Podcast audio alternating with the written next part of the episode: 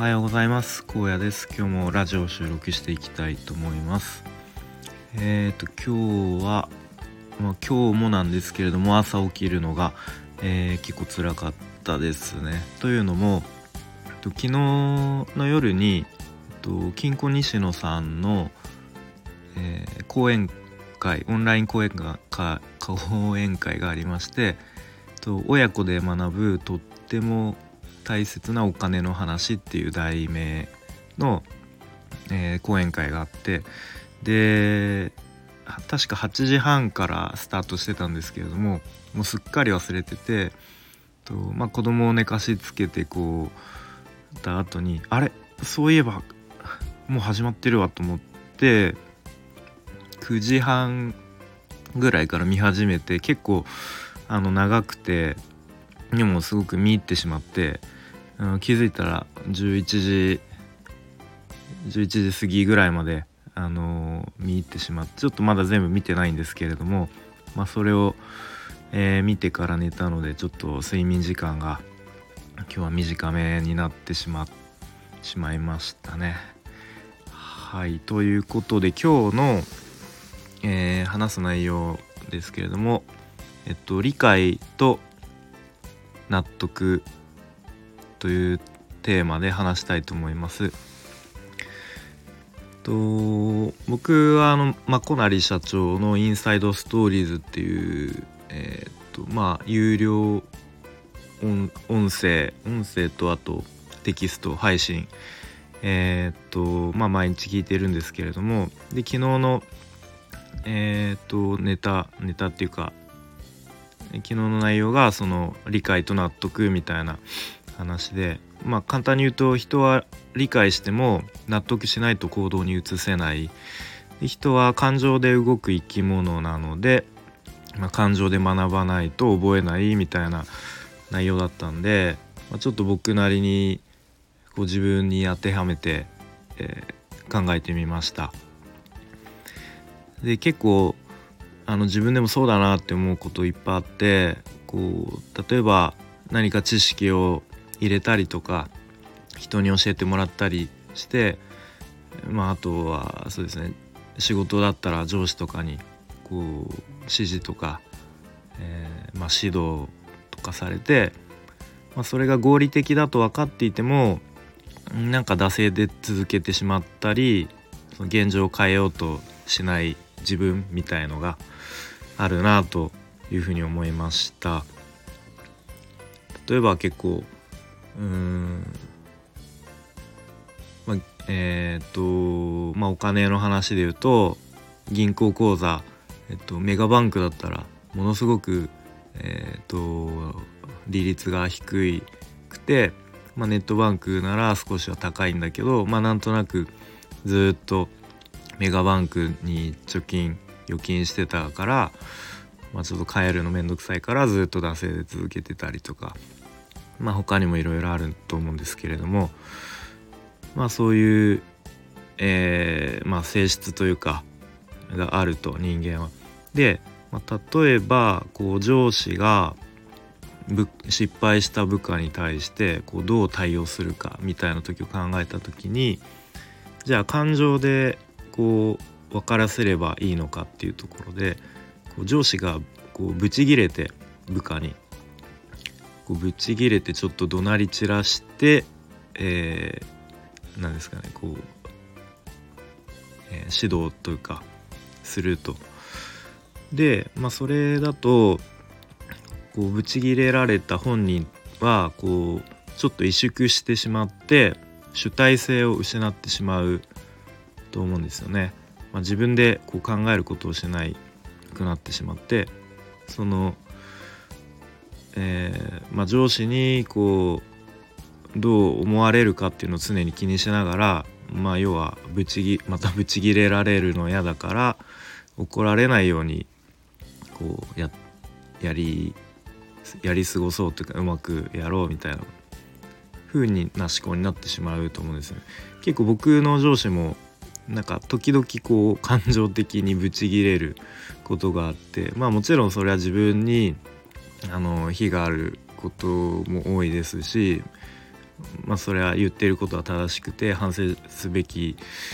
なことも多いんですけれどもでもなんかやっぱりその時のこう結構強烈なえーと、感情っていうのはそのちょっとやっぱり萎縮してしまってなかなかこう大きな挑戦がでやりづらいなというかっていう感じになってしまうっていうのは確かにあるなというふうに思いました。でとまあそれにちょっと関連して言うと、まあ、例えばこう対話で相手に伝えるっていう場面を、えー、そういう場面だとこう、まあ、マコナリー社長もようまくやっていると思うんですけれどもこう情景を相手にイメージさせるっていうことが大事だっていうふうに言われてましたね。まあ、ビジュアライジングって、えー、言われてるんですけれどもこう話の中でうまく相手がその同じ情景をイメージできるような、うん、話し方で話すとでそうすると人はこうイメージでこう記憶してそれが定着しやすくなると、まあ、あとは緊張と緩和をうまく混ぜるっていうことですね。と結構真面目な話をした後にこうポロッとちょっとボケたりとかちょっとこう変な変な話というかちょっとクスッと笑えるような話を混ぜるみたいなのもいいのかなっていうふうに思いました。あの昔僕ダウンタウンのまっちゃんにめちゃめちゃハマってた時期があってもういろんななんかあの楽器の使いの YouTube 動画とか見まくってた時があってでそのまっちゃんが言ってたことの一つでその笑いのこう何ですかねポイントみたいなエッセンスみたいなのはこう緊張と緩和だみたいなすごいあのシリアスな場面とかでもちょっとクスッと笑ってしまうところとかあると笑ってしまうみたいなみたいな、えー、ことを思い出しましたね。なのでその話の中で緊張と緩和をうまく作ってあげるとかあと結構芸人さんとかでうまいなっていうものはこう例え話とかうまく使えるとこうイメージに残りやすいのかなっていうふうに、えー、思いました。で結構普段のまあ、仕事とか生活とかでもなかなか相手にこう自分が正しいと思って絶対正しいと思って正論をぶつけてもなかなか納得してもらえないというか行動してもらえないということはあるなというふうに思いましたね。えっ、ー、とまあ部下まあ部下っていうのはあんまりないかな。まあ、家族だったら例えば妻にうんいろいろこういうふうにしたいんだよねとか言ってもうーんあのうーんみたいな感じで 納得してもらえないとか、まあ、あと子供ですよね子供は難しいですよねでどうしてもこうこれやっちゃダメとか危ないからダメとかこうしなさいみたいなついつい命令口調みたいになっちゃうんですけれども、まあ、子供ってなかなかそんな素直には動いてくれないですよね。でと、まあ、子供に関して言うと、まあ、こういうのが有効だっていうのを聞いたことがあって、えっと、アイメッセージで伝えるみたいな、えっと、こあのー、例えば危ないからこれやっちゃダメっていうんじゃなくて例えば、えー、これやってあのー、何々くん何々ちゃんが、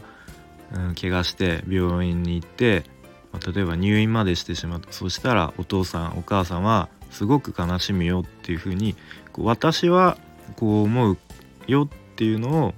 伝えるみたいなうんそうアイメッセージって言いますよね。えー、私はこう思うから、えー、こういうふうにしないでほしいなっていう感じで言うとまあ全部が全部うまくいいかないと思うんですけれども、まあ、そういうふうに伝えると少しは伝えやすくなるのかなと思います。えー、まああとは、えー、っと昨日の話で言うと、まあ、実際にやらせてみて、まあ、安全な範囲で失敗させるとやっぱり人は失敗なんかチャレンジして失敗するとやっぱりそこから学ぶものってすごく大きいと思うんで、えー、それで自分でこう感情で、えー、学んでで覚えて自分で行動すると、まあ、そういうのがあるのかなと思いました。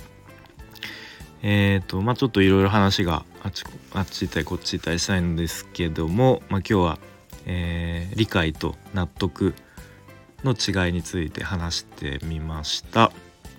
い、ということで今日はこの辺で終わりたいと思います。聞いてくれてありがとうございました。良い一日にしていきましょう。